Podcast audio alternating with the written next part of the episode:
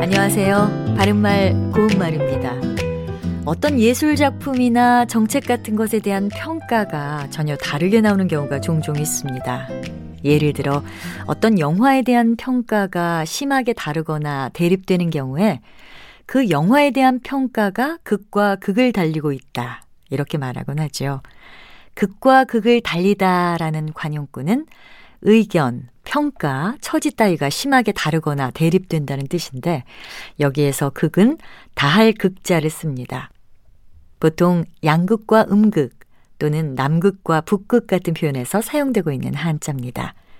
그렇다면 어떤 두 사람이 서로 잘 안 맞는 상황에서 그 두 사람은 상극이다라고 할 때도 앞서 말씀드린 같은 한자를 사용할까요? 결론부터 말씀드리면 그렇지 않습니다. 서로 너무나 다르다는 뜻을 보면 같은 한자를 쓰지 않을까 생각하기 쉽지만 이때는 이길 극자를 씁니다. 여기서 말하는 상극은 음양 오행설에서 쓰는 상생 상극이라는 말에서 나왔습니다. 상극이란 쇠는 나무를, 나무는 흙을, 흙은 물을 이기고 물은 불을, 또 불은 쇠를 이긴다는 뜻으로 서로 조화를 이루지 못하는 것을 이릅니다.